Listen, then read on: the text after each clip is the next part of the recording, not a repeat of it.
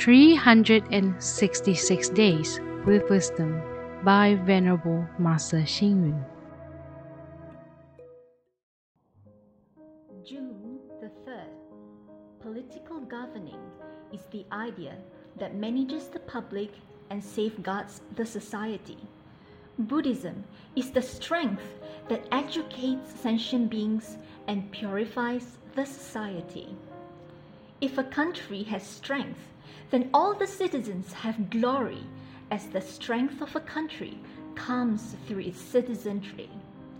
If our society has good values, if we build many of public facilities and make an effort to recycle, and if moral values and orderliness are a priority, then we are strengthening the country. At present, we need to strengthen the country in many areas. That includes the economy, transportation, defense, security and intelligence, international relations, as well as internal affairs.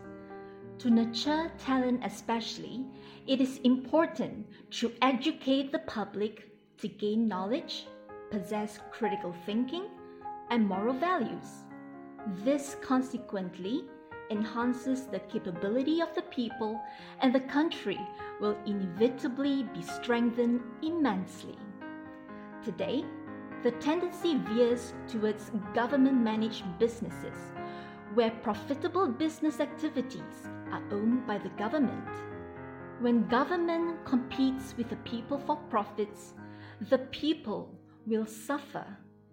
Just as Mencius once said, when the top and bottom compete and fight for benefits, the country is in danger.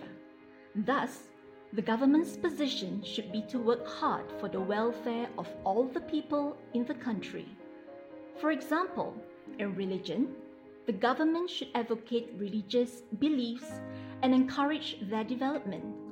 Religion brings good understanding, while patriotism towards one's country is an innate emotional attachment.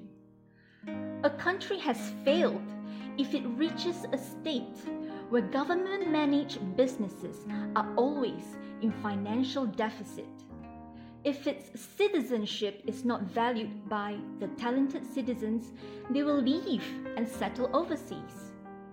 When the government only symbolically builds some affordable houses for the people each year and remembers ceremonially the country's fallen heroes while alluding that the country faces serious military threats, no matter how loud the patriotic call and how beautiful the scenery, the country loses its luster.